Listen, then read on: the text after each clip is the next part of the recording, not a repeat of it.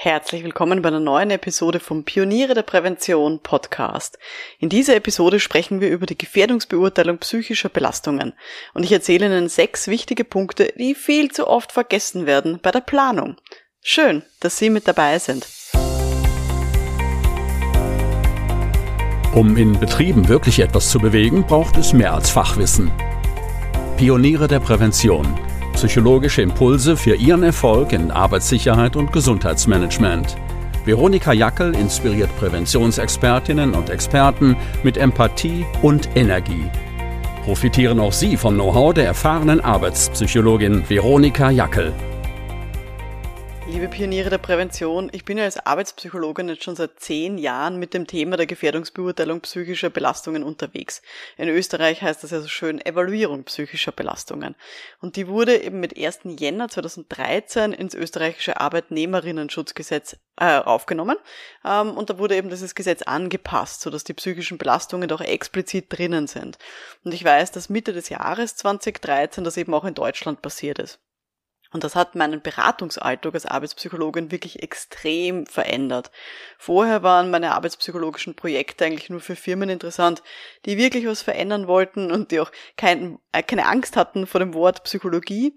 Und 2013 ist dann eben diese gesetzliche Vorgabe gekommen, und die ist vor allem dann 2014 und 2015 wirklich sehr streng kontrolliert worden von den Arbeitsinspektorinnen und Arbeitsinspektoren.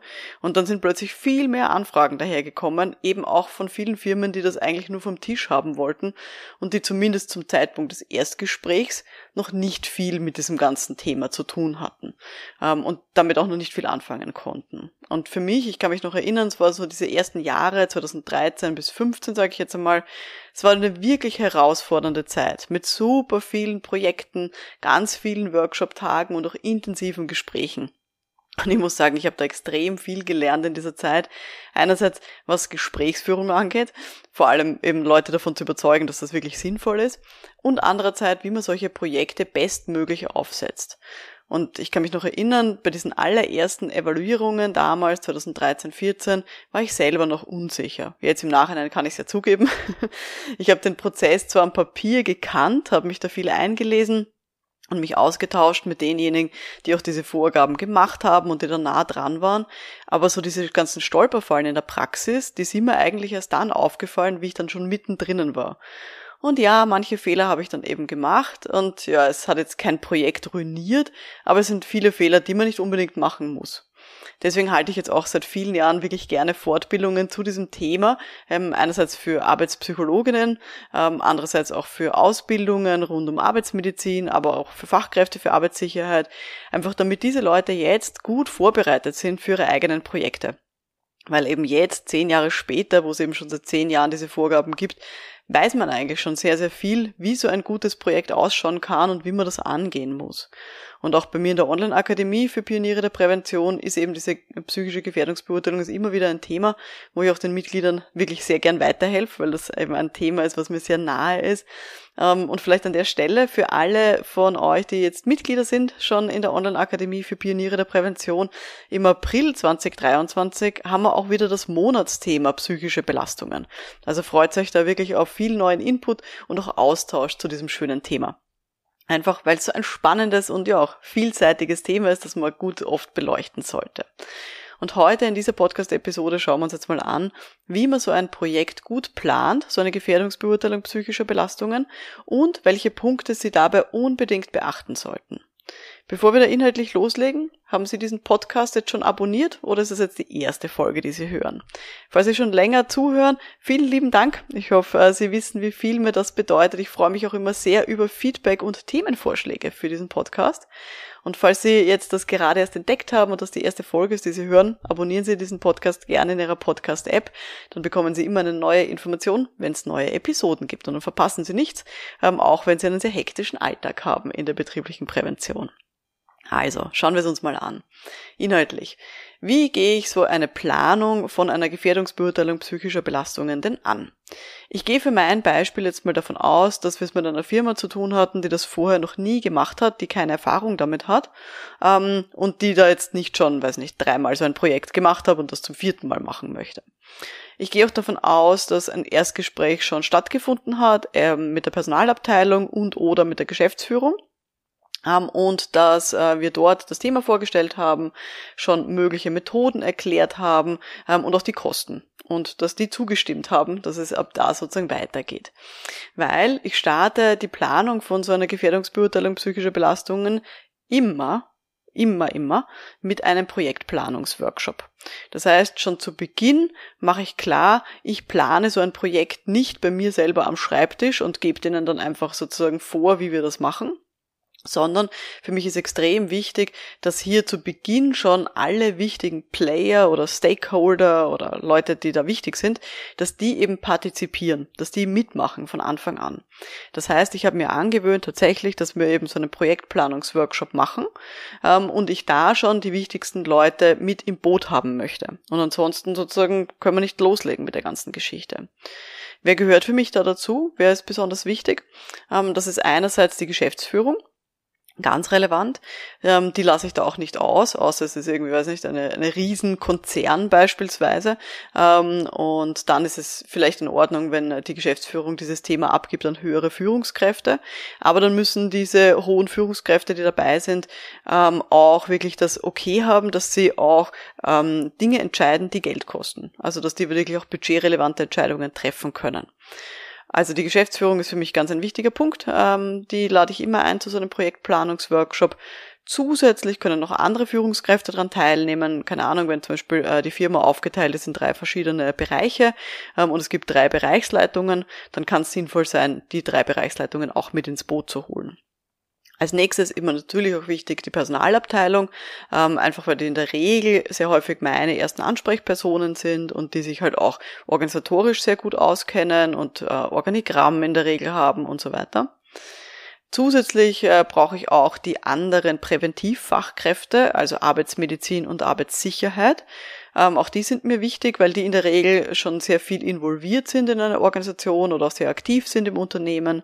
Manchmal sind die auch äh, fix dort angestellt und dann kennen die einfach auch diese Firma dann schon in- und auswendig. Und wenn ich dann als externe Arbeitspsychologin dazukomme, ähm, sind die einfach auch ganz wichtige Informationsgeber für mich. Also die Präventivfachkräfte lade ich da auch noch mit dazu. Und dann schaue ich auch noch, dass der Betriebsrat ähm, bzw. Personalvertretung dann eben auch noch mit im Boot ist. Ähm, warum? Weil es mir wichtig ist, dass es auch Leute gibt in der Organisation, die Werbung machen für mein Thema und die die Leute dazu anhalten, dass sie einen Fragebogen ausfüllen oder zu einem Workshop kommen. Und da sind Betriebsrätinnen und Betriebsräte einfach ganz wunderbare Multiplikatorinnen. Äh, das gleiche gilt auch für Sicherheitsbeauftragte bzw. Sicherheitsvertrauenspersonen. Ähm, auch die, wenn die, wenn die in der Organisation existieren bzw. eine aktive Rolle haben, habe ich die auch sehr gerne schon im Projektplanungsworkshop mit dabei. Ansonsten gab es schon ähm, Organisationen, wo dann beispielsweise Behindertenvertrauenspersonen, Lehrlingsbeauftragte oder Azubi-Kontaktpersonen oder QualitätsmanagerInnen mit dabei waren. Aber das hängt dann immer ein bisschen von der Größe der Organisation ab. Aber das sind für mich so die wichtigsten Player. Ich sage immer, ich brauche jemanden, der eine Geldbörse hat in diesem Workshop, also jemand, der finanzielle Dinge entscheiden kann ähm, und jemanden auch, der eine, ja, ich sag mal, informelle Macht hat. Also der auch gut kommunizieren kann und Leute auch ein bisschen beeinflussen kann, wie hoffentlich der Betriebsrat. Genau. So einen Projektplanungsworkshop setze ich dann in der Regel an für durchschnittlich drei Stunden. Hängt ein bisschen von der Größe ab und wie viel wir schon im Erstgespräch besprochen haben. Und vom Ablauf her schaut es dann für mich so aus, Zuerst kläre ich nochmal für alle Beteiligten das Thema. Was ist überhaupt eine psychische Belastung? Wie sind ein bisschen so die rechtlichen Grundlagen? Ähm, selbst wenn beim Erstgespräch das ich schon erklärt habe, der Geschäftsführung beispielsweise, will ich es hier noch einmal machen. Einerseits, weil man das nicht oft genug hören kann und andererseits, weil es immer Leute dann gibt, die sich vielleicht noch nicht so gut auskennen mit diesem Thema ähm, und die sonst irgendwie glauben, dass ich die Leute auf meine Couch lege und dass man dann ähm, über psychische Erkrankungen beispielsweise reden. Und das muss einfach vorher schon klar sein, worum es bei so einer Gefährdungsbeurteilung wirklich geht. Und eben, dass es rechtliche Grundlagen hat und dass wir uns das jetzt nicht aus den Fingern saugen können, ähm, wie wir hier vorgehen. Dann schaue ich auch gerne, dass wir bisherige Erfahrungen in der Firma mit dem Thema besprechen. Also gab es vielleicht schon ähnliche Projekte oder haben die schon irgendwie Dinge gemacht, ähm, die mit dem Thema Psyche irgendwie angestriffen sind ist mir dann wichtig eben auch für den nächsten Schritt, nämlich für die Auswahl von den verschiedensten Methoden, die wir so zur Verfügung haben. Und da mache ich es gerne so, dass ich in diesem Projektplanungsworkshop zuerst die diversen möglichen Methoden vorstelle, also im Sinne von, welchen Vor- und Nachteile hat zum Beispiel eine schriftliche Befragung, ähm, was, wie schaut so ein Workshop aus oder wie kann ein Beobachtungsinterview ausschauen. Und dann schaue ich mal ein bisschen in die Runde und schaue mal, welche Reaktionen die Leute so zeigen. Ähm, weil dann kann man nämlich auch schon wirklich diskutieren, gibt es hier ähm, bestimmte Vorlieben, gibt es hier Erwartungen, äh, die getroffen werden ähm, in so einer äh, Gefährdungsbeurteilung. Also da kann man schon mal ein bisschen äh, sich anschauen, wie, wie die Leute reagieren. Die finale Einteilung mache ich aber erst nach der Gruppeneinteilung. Also zuerst mache ich die Gruppeneinteilung und nachher erst die Auswahl von den konkreten Methoden. Was meine ich mit Gruppeneinteilung? Da geht es mir darum zu schauen, welche verschiedenen Arbeitsplätze gibt es denn in einer Firma. Und das ist wirklich der allerwichtigste Schritt ähm, in dieser ganzen Planung, nämlich dass wir uns anschauen anhand vom Organigramm und anhand von den anderen Informationen, die wir haben über die Firma, wie können wir jetzt diese verschiedensten kleinen Untersuchungseinheiten sozusagen einteilen. Also hier versuchen wir, ähm, ich sag mal, wenn wir uns vorstellen, alle Mitarbeitenden in dieser Firma sind in einem großen Box drinnen, so wie Murmeln, dann versuchen wir diese große Box aus Murmeln in lauter kleine Boxen einzuteilen. Also in diese verschiedensten Abteilungen, die da sind, die dann eben auch getrennt voneinander evaluiert werden. Also wo wir dann wirklich ein Ergebnis für jede kleine Box am Ende haben. Und diese Einteilung, wie groß eine Box sein soll, wie viele Boxen wir dann am Schluss haben, also wie viele Gruppen, die wir unterschiedlich betrachten und die wir getrennt voneinander uns anschauen, das ist wirklich ein extrem wichtiger Schritt. Zum Teil kann man das vielleicht schon vorher ein bisschen mit der Personalabteilung oder Geschäftsführung besprechen im Erstgespräch oder denen auch als Hausübungen ein bisschen mitgeben, dass sie sich da schon mal was überlegen. Ähm, und die Dauer, wie lange das konkret dauert, uh, zu so einem guten Ergebnis zu kommen, hängt ein bisschen ab von der Größe und der Komplexität der Firma. Aber das ist in der Regel in so einem Drei-Stunden-Workshop dann absolut machbar. Also da muss man dann einfach äh, viel diskutieren und den Leuten auch klar machen, welche Vor- und welche Nachteile ähm, diese verschiedensten Möglichkeiten auch haben. Also wie groß oder wie klein so eine Gruppe sein soll, ähm, wie viel das homogen und wie, wie heterogen so eine Gruppe dann auch sein soll. Aber das würde uns jetzt an der Stelle zu weit führen. Aber jedenfalls geht es dann darum, in dem Schritt von so einem Planungsworkshop eben diese Gruppen einzuteilen und auf der Basis machen wir dann gemeinsam die Methodenauswahl. Und da ist es mir dann wichtig, ähm, dass ich mir zu Beginn von so einem Planungsworkshop sind ja häufig schon so Erwartungen da, oh, wir machen danach eine schriftliche Befragung, aber ich lasse mir keine Methode diktieren im Erstgespräch, ähm, also vorgeben, dass die sagen, ah, wir wollen unbedingt eine schriftliche Befragung zum Beispiel, weil ich meinen Kundinnen und Kunden immer klar mache, eine Methode muss zur Gruppe passen.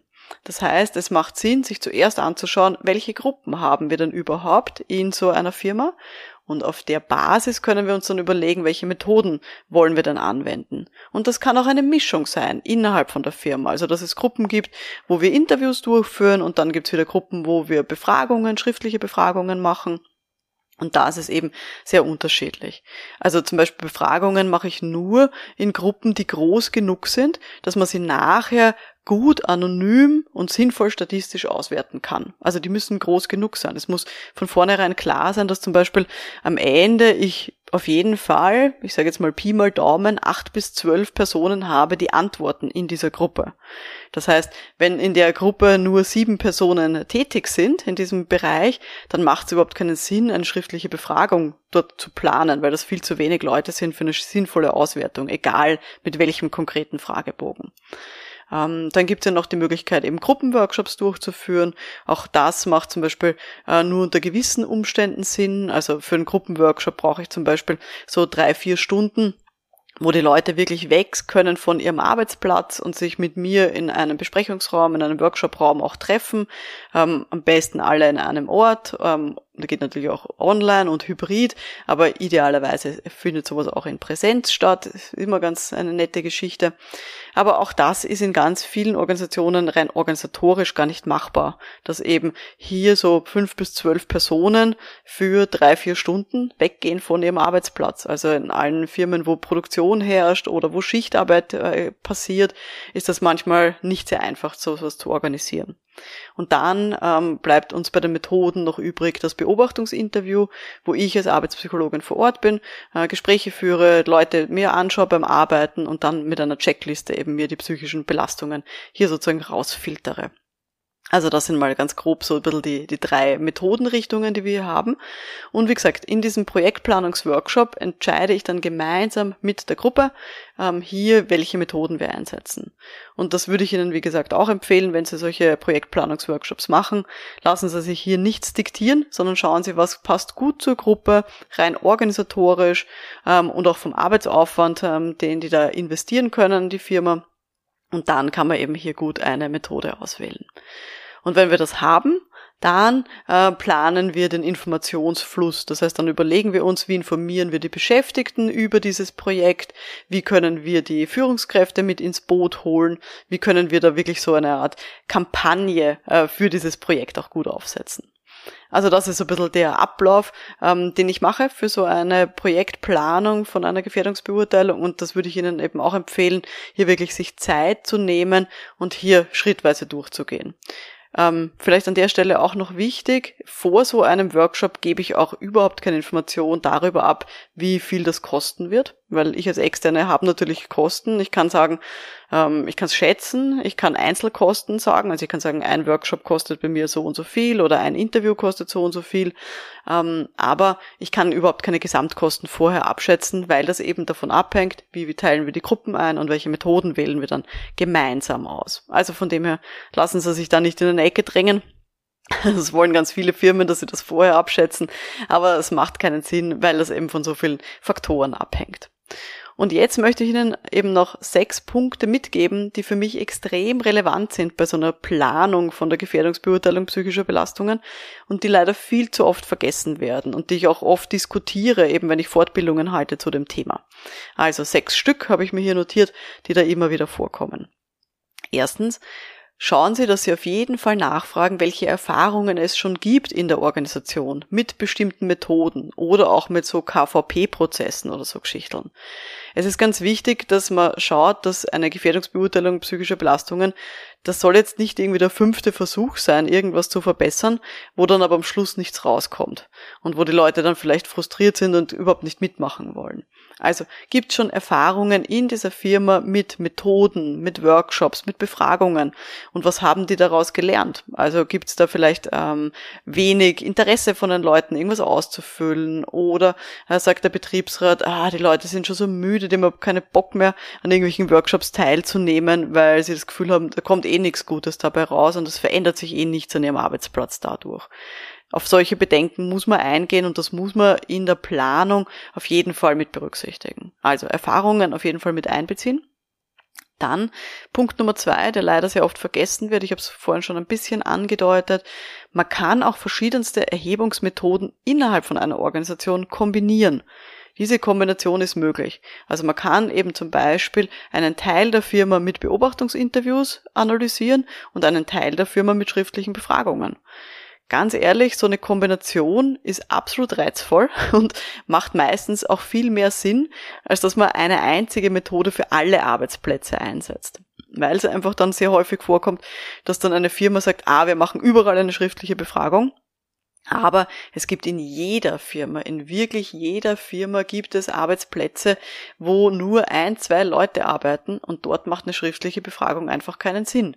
Und dann kann ich entweder diese Leute dazu werfen in irgendeine andere Box, in irgendeine andere Gruppe, ähm, dann gehen die aber auch unter, also dann wird das irgendwie rausgemittelt statistisch. Ähm, es macht dann einfach Sinn zu sagen, okay, vielleicht machen wir grundsätzlich für 90 Prozent aller Arbeitsplätze eine schriftliche Befragung, aber für die zwei, drei Arbeitsplätze, wo es nicht geht, machen wir zum Beispiel Interviews. Das ist absolut normal und eine durchaus übliche Vorgehensweise. Und wenn alle Methoden, die man einsetzt, auch den Anforderungen entsprechen und alle wichtigen Inhalte abgedeckt sind, spricht nichts dagegen, das eben auch zu mischen. Das als Tipp Nummer zwei. Äh, sechster Punkt, der leider zu oft vergessen wird, ist mal die grundlegende Frage, gibt es eine Bereitschaft von der Geschäftsführung, dass die auch fundamental was ändern würden, wenn es notwendig ist. Also würde die Geschäftsführung hier wirklich auch Dinge verändern, wenn am Schluss von dieser Gefährdungsbeurteilung psychischer Belastungen was rauskommt, wo wirklich die oberste Führungsebene etwas verändern muss. Und das ist super wichtig.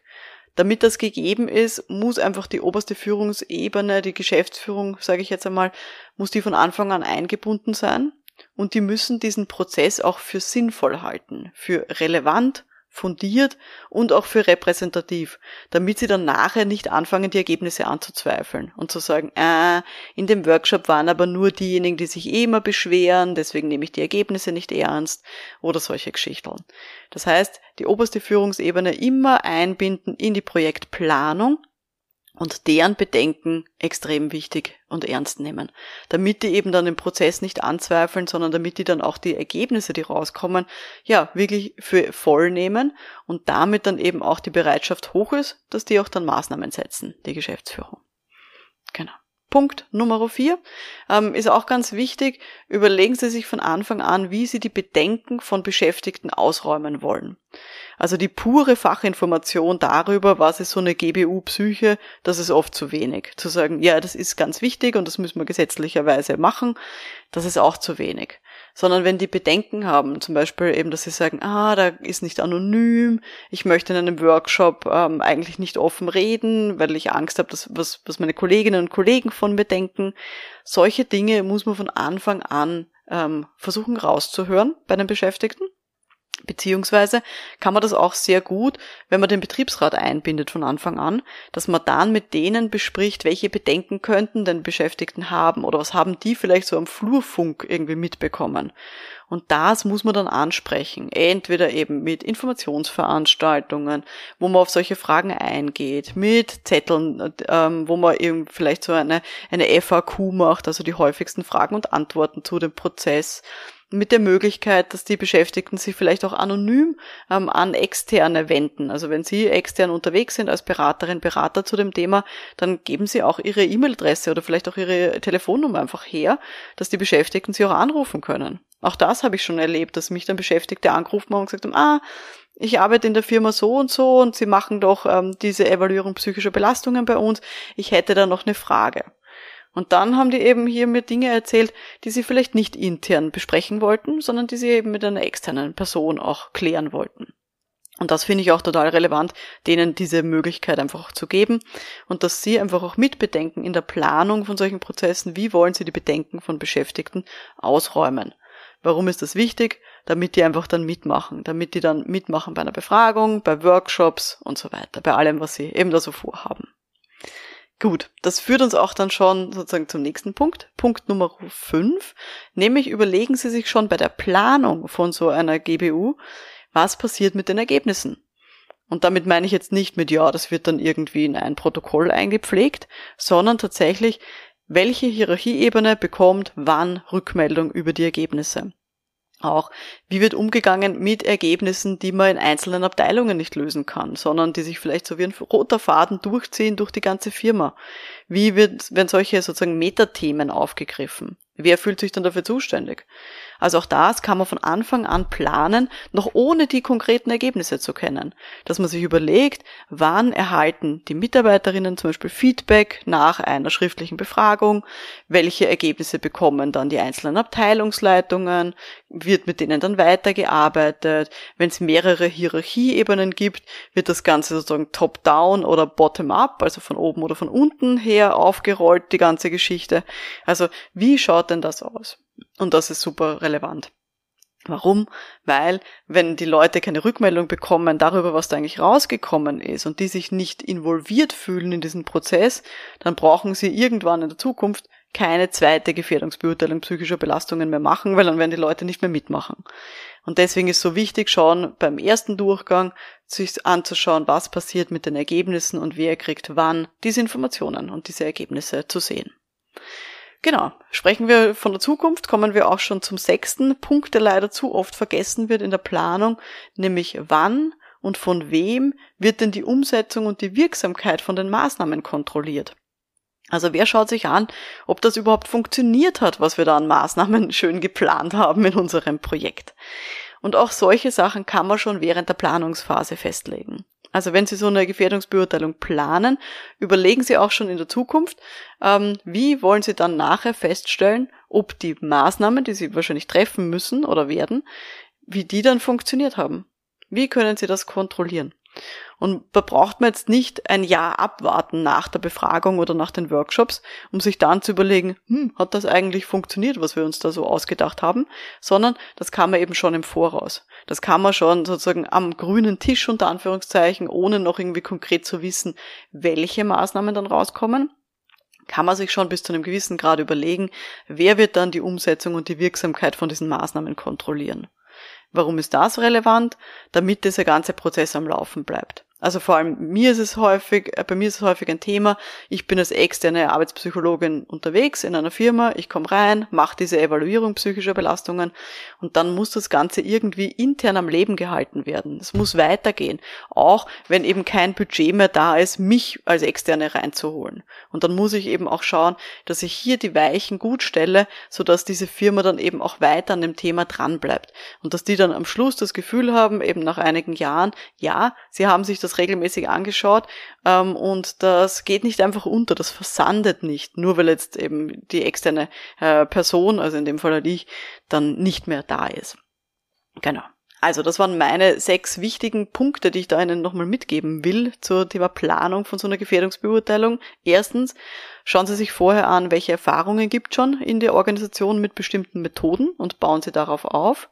Zweitens, trauen Sie sich auch verschiedenste Erhebungsmethoden in einer Firma zu kombinieren. Macht absolut Sinn, in der Regel. Punkt Nummer drei, ähm, gibt es auch die Bereitschaft von der Geschäftsführung, fundamentale Maßnahmen zu treffen, wenn es notwendig ist. Und wenn nicht, wie kann man das ähm, eben auch erhöhen? Nummer vier, wie wollen Sie die Bedenken von Beschäftigten ausräumen? Punkt Nummer fünf, überlegen Sie sich schon vorher, was passiert mit den Ergebnissen und wer kriegt wann Feedback dazu. Punkt Nummer sechs, wer setzt, also wer kontrolliert dann die Umsetzung und die Wirksamkeit von den Maßnahmen? Also das von Anfang an mitdenken. Zu diesem Thema äh, der psychischen Belastungen gibt's eben ganz viele Inhalte bei uns in der Online-Akademie für Pioniere der Prävention. Da gibt's einen großen Kurs zu dieser Gefährdungsbeurteilung, wo ich auch ganz viele Präsentationsvorlagen drinnen habe, wo es Vorlagen gibt für Stundenbilder, ähm, wo es eine Präsentation gibt für so einen Planungsworkshop, den Sie einfach hernehmen können, den man verwenden kann, für Maßnahmenworkshops und so weiter. Also da kann man wirklich ähm, sich einfach alles hernehmen und sehr tief eintauchen in dieses Thema. Gut, das war jetzt die heutige Folge vom Podcast für Pioniere der Prävention. Wenn Sie das heute interessiert hat, dann hören Sie auch mal rein in andere Episoden. Es gibt einiges zum Thema Gefährdungsbeurteilung psychischer Belastungen, nämlich zum Beispiel die Podcast-Episode 98 mit dem Titel Nachhaltige GBU Psyche, fünf Tipps, damit sie gelingt also Nummer 98. Und in der Episode Nummer 56 gibt's ehrliche Antworten auf die häufigsten Fragen zur psychischen Gefährdungsbeurteilung. Und wie gesagt, für alle von euch, die schon Mitglieder sind in der Online-Akademie für Pioniere der Prävention im April 2023 haben wir eben auch das Monatsthema psychische Belastungen und da freut euch auf neuen Input und auch Austausch zu diesem Thema. Wenn Ihnen diese Episode heute gefallen hat, freue ich mich natürlich auch sehr über Ihre Bewertung direkt in Ihrer Podcast-App. Mein Name ist Veronika Jackel. Vielen Dank fürs Zuhören und wir hören uns dann in der nächsten Folge. Bis dahin, alles Gute. Ciao.